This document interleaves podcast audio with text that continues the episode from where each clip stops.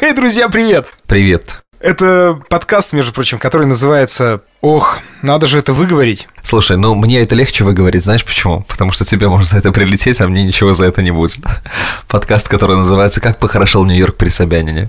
С каждым днем в России матушке прилететь может все больше и больше, и не знамо за что. Ты вот лишний раз уже действительно боишься что-то вякнуть. Поэтому, Тима, если что, вали все на меня. С вами Тимофей Остров и Эльвир Галимов а, в разных концах света. Тима у нас в а, Свердловске, я его всегда так называю почему-то. Не знаю, видимо, я Советского Союза человек. Согласись, кстати, Свердловск название гораздо более проще произносимое, чем Екатеринбург. Ну, знаешь, Екатеринбург такой более элитарный, а Свердловск это что-то такое, знаешь, это вот крем для обуви должен называться так, мне кажется, типа вот Свердловск, вот именно в Советском Союзе. Почему тогда у вас область осталась Екатеринбургская? Не, ну, не, не осталась, наоборот. Почему у вас ну, Свердловская область, а город Екатеринбург? Слушай, вот у меня есть друзья-этнографы, которые занимаются всем этим. Они точно дадут ответ на этот вопрос. Я тоже как-то так задумался скользь. Почему? Это же как раз-таки остаток советского периода. Ведь не осталось, например, на Горьковской области, она осталась Нижегородская, да, на как у меня, например, родной город Куйбышевская область нет. Я есть Самарская, и только Свердловскую область оставили. Нет, есть еще Ленинградская область, между прочим, с учетом того, что... А, Ленинградская, прошу прощения, да. Но я думаю, что там чисто артикуляционный затык произошел. То есть, представляешь, Санкт-Петербургская область. Это ж ну как? Сколько букв? Раз уж мы с тобой заговорили об областях, э, что из себя вообще представляют административные единицы в США? Это, знаешь... Сколько звезд на флаге? Вопрос с подвохом. Много звездочек на флаге. Смотри, всегда люди, которые говорят о Соединенных Штатах, они путают а, и сравнивают их с губерниями с нашими, то есть, соответственно, с областями. Что не совсем правильно, потому что губернии не наделены таким количеством полномочий. Есть федеральный закон на всю страну, есть большое количество штатов. Я всегда вот путаю 50 или 51 штат, честно, я всегда забываю. Сейчас, секунду, давай прогуглю и скажу это, потому что я... Сколько в США штатов? Просто рядом со мной сидит гражданин и не знает, сколько в США штатов. Нормально, да? 50, твою мать. Ладно. Дай угадаю, соответственно, звезд тоже 50. Ну, да, звезд 50. Ким Кардашьян, ну, значит, поехали дальше считается. Вот. Леонтьев. Леонтьев, да. Короче говоря, они наделены гораздо большими полномочиями, поэтому, заезжая в другие штаты, ты сразу становишься а, участником другого законодательства. То есть ты должен а, некоторые законы знать. Например, вот помнишь эти вот бредовые там законы, когда в каких-то штатах, ну, этот закон не совсем бредовый, но нельзя, например, есть мороженое за рулем. Есть такие какие-то законы. Например, есть законы, которые... Но при этом с телефоном ехать можно. Нет, ни в коем случае это нельзя делать нигде. Вот, это, кстати, запрет везде абсолютно, да. Где-то разрешено ношение оружия поправкой в Конституцию, где-то запрещено. Так вот, дело в том, что в отличие от э, наших областей, это штаты имеют намного больше полномочий, поэтому это говорят, это 50 объединенных государств. Что касаемо Нью-Йорка, который очень хорошо за время Собянинского управления похорошел, как мы с тобой уже давно поняли, у него есть районное деление, как и у нас, но это скорее, знаешь, такие недогорода, потому что они по масштабам своим вообще ни разу не районы. Все эти названия мы прекрасно знаем. Это Манхэттен, Бруклин, Бронкс, Квинс и Стейтен-Айленд. Например, Бруклин, в котором я обитаю, он, если его взять и сделать отдельным городом, он будет третий по величине в Штатах, чтобы ты понимал район. Ну, то есть там, по-моему, под 3 миллиона человек, может быть, даже побольше.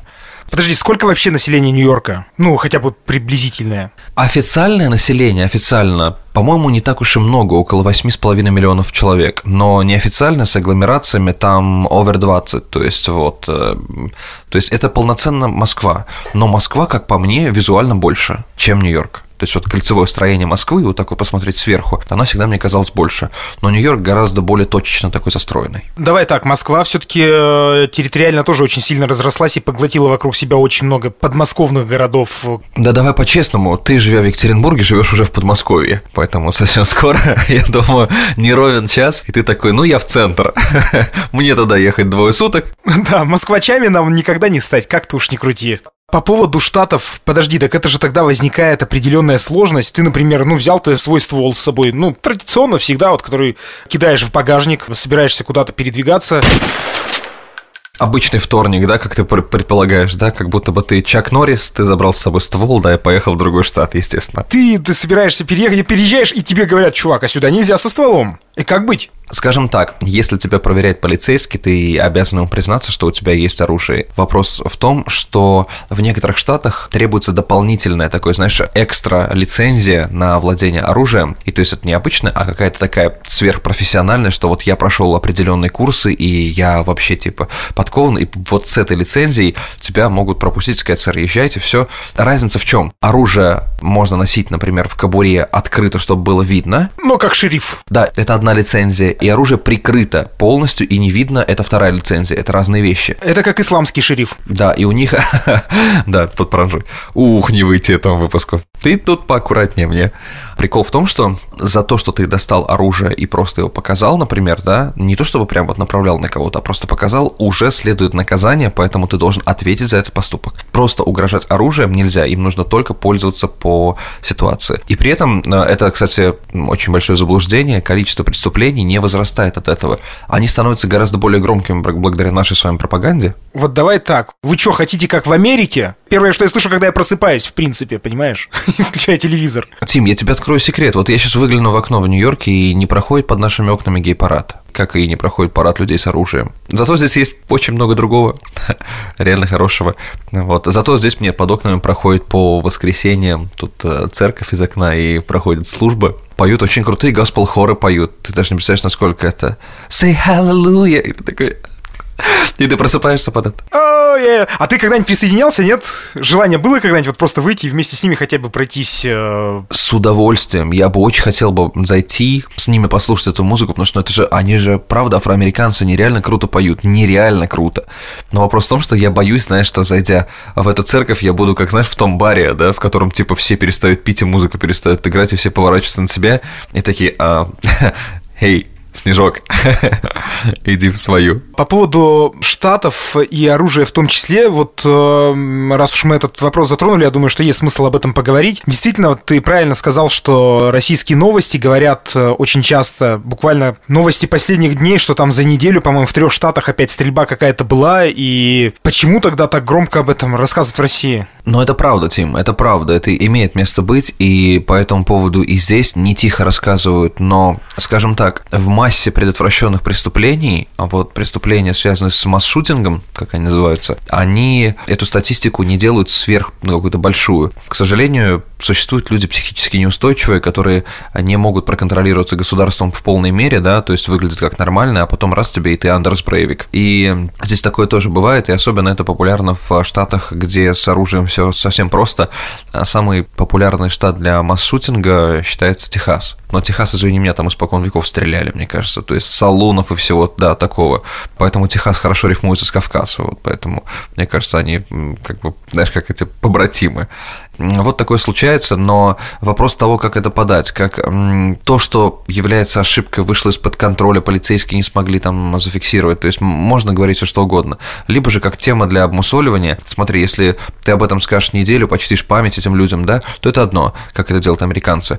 То есть они выплатят компенсации семьям, они сделают все возможное, чтобы извиниться за этот инцидент, потому что они считают, что это они виноваты в этом, то есть за человека, который это сделал. А в России это просто будет мусолиться несколько недель, для того, чтобы увести от какой-то другой повестки. Ну, ты сам понимаешь, не мне тебе объяснять. Мы с тобой в России прожили кучу времени, я все, все свои 30 лет. Скажи мне, пожалуйста, как ты, человек, приехавший из страны, где оружие, в общем-то, запрещено, как ты это все воспринимаешь? Ну, ты вообще часто видишь людей, у которых есть э, супер лицензия, которую они могут наверняка получить. Даже наши полицейские не получили бы со своей психикой. У меня есть друг, у которого есть 6 единиц оружия. У них запрещены автоматические виды оружия, то есть я имею в виду, которые стреляют очередями. А именно, то есть одиночными, ну, это, это закон, то есть нельзя пользоваться такими. Вот, и он мне рассказывал много интересных нюансов по поводу этой поправки, по поводу получения оружия.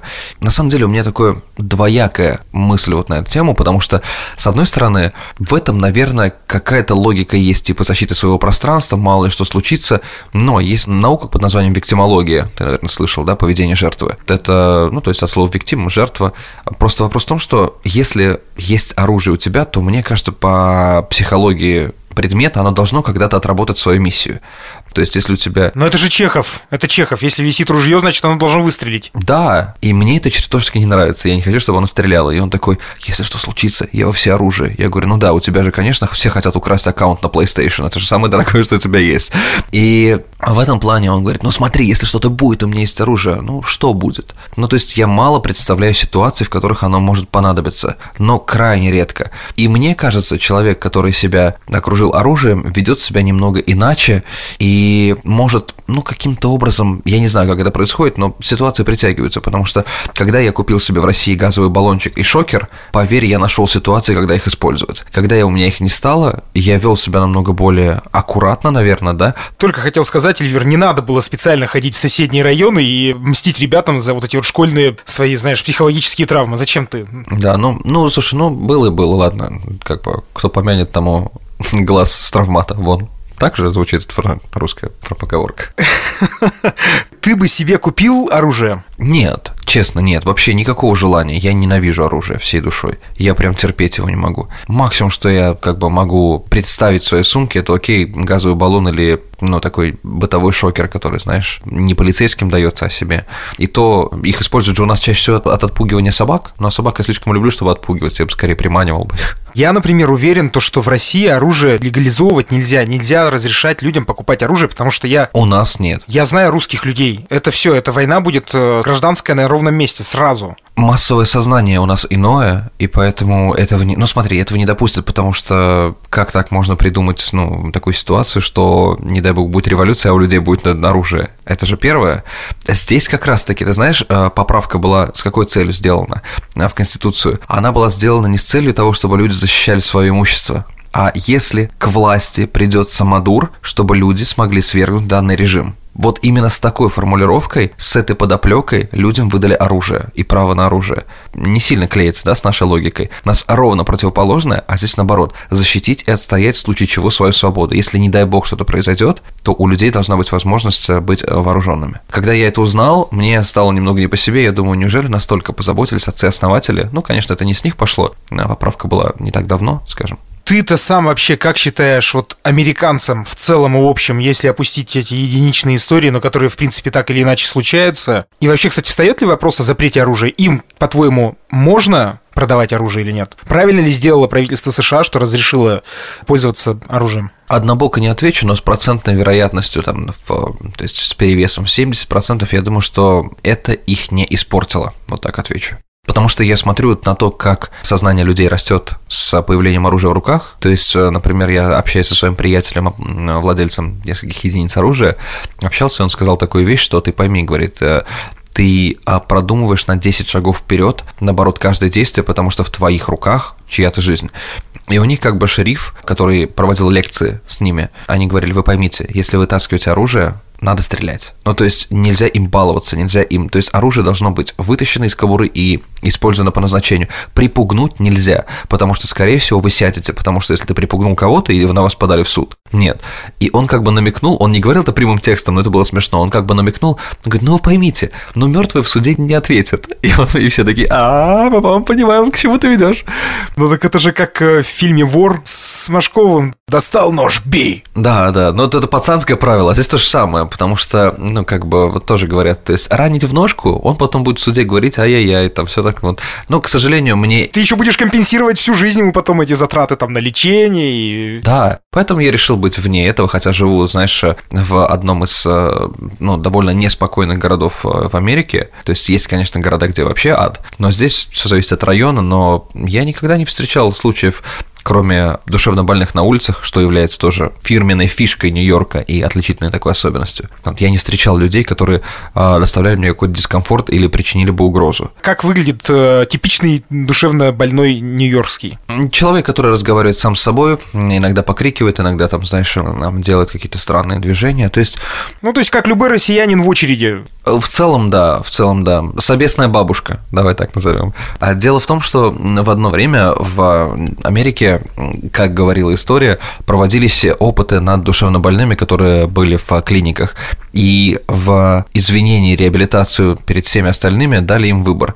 Если он адекватно в референтных значениях, а, ну, то есть душевно больной, но не совсем, то есть э, тот, который представляет угрозу, ему давали выбор. Либо он идет на свободу и живет своей жизнью по его же решению. То есть они его воспринимали как качественное звено, то есть общество, то есть ты можешь сам принять решение. Либо же он остается в э, госпитале под попечением. И многие из них вышли на улицы. И от этого, конечно, их на улицах стало достаточно много, но при этом максимум, что я видел в моем отношении, это мужчина шел и просто как бы он кричал на всех, и на меня тоже крикнул и пошел дальше. То есть, ну, люди этого не замечают. Как не попасть во время переездов из штата в штат? Вообще, кстати, штаты большие сами по себе, нет? В целом территориально. Но вот если сравнить их условно с Самарской областью. Я думаю, что-то приблизительно похоже на наши области, но не говорить про республику Саха, да, или там про Алтай, то, что у нас там много пространства, и они большие. А если говорить про европейские именно области, то есть э, там Московская, вот, Ленинградская и так далее. То есть, да, вполне похоже на то, что... Только единственное, что они более ровных форм. Если ты увидишь э, карту, они нарезаны прям действительно очень ровными формами какими-то.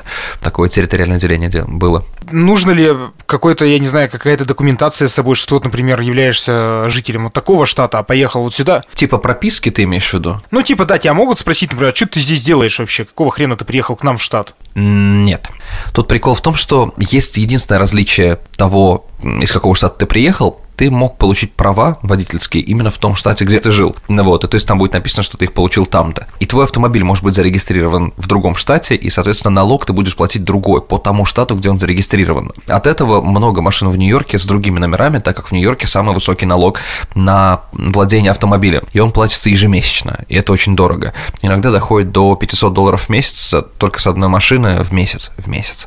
Это так. В Колорадо уехать куда-нибудь, то там налог будет, там, знаешь, каких-нибудь банальных 70 долларов в месяц на автомобиль. То есть разница великая.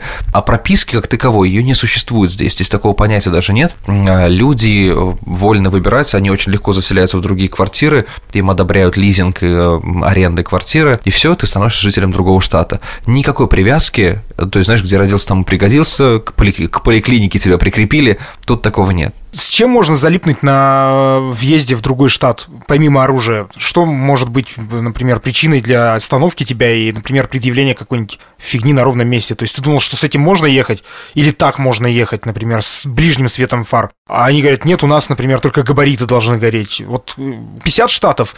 Как знать для себя? Вероятность того, что тебя остановит, Тим, крайне мала. Ну, прям крайне мала. Потому что меня за все время жизни здесь остановили два раза и то потому, что один раз меня хотели предупредить, что у меня были временные номера на автомобиле, и говорят, вы не могли бы их перевесить сверху вниз, чтобы было удобнее? И отпустили сразу. То есть предупредили просто, даже не предупреждая, а попросили.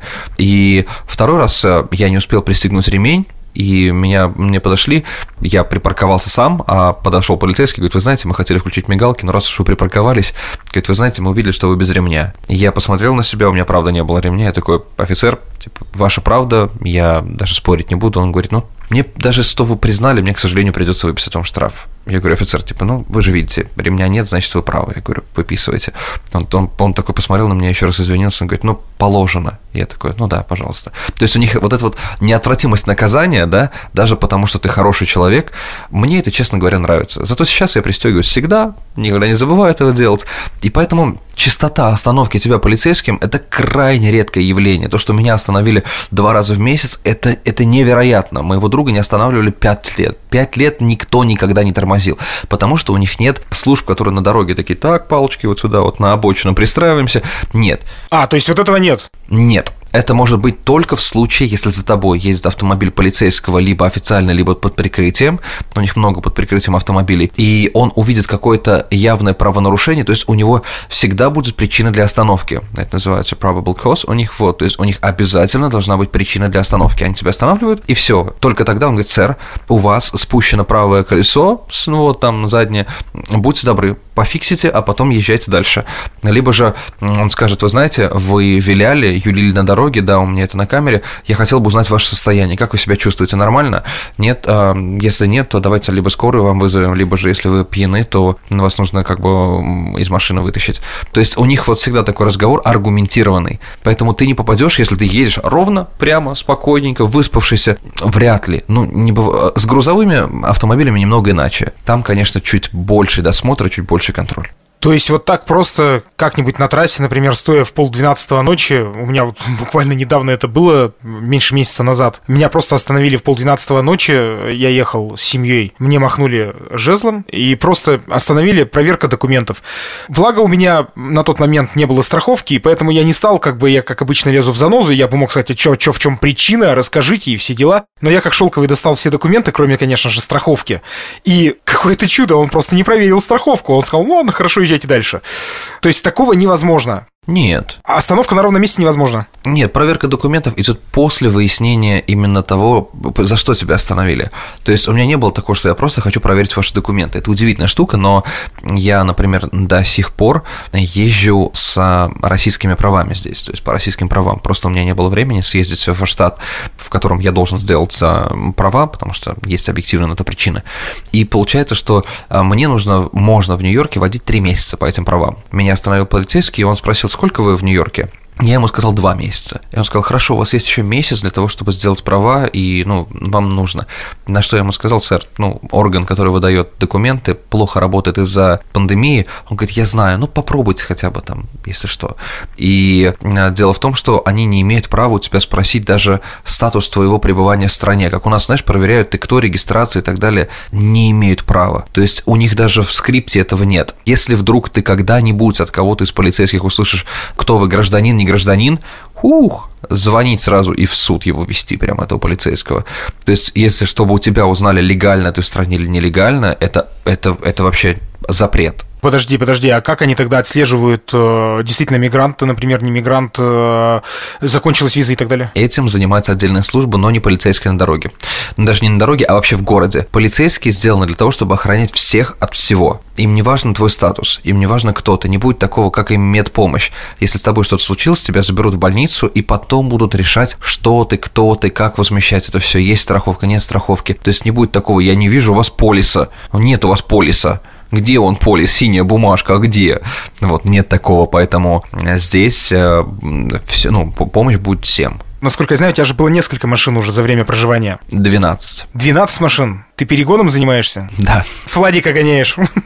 Я просто стираю их об асфальт, ты знаешь, они такие заниженные. Но ты их все уже покупал, э, соответственно, живя в США. За год, получается. Ты каждый месяц менял тачку? А, нет, было таким образом, что я до сих пор не приобретал ни одной тачки. Все они приобретены моими друзьями и отданы мне в арендное пользование. То есть я не приобретал ни один автомобиль, но я сталкивался со сферой приобретения, ну, может быть, 2-3 раза в месяц, потому что мы с друзьями покупали автомобили им.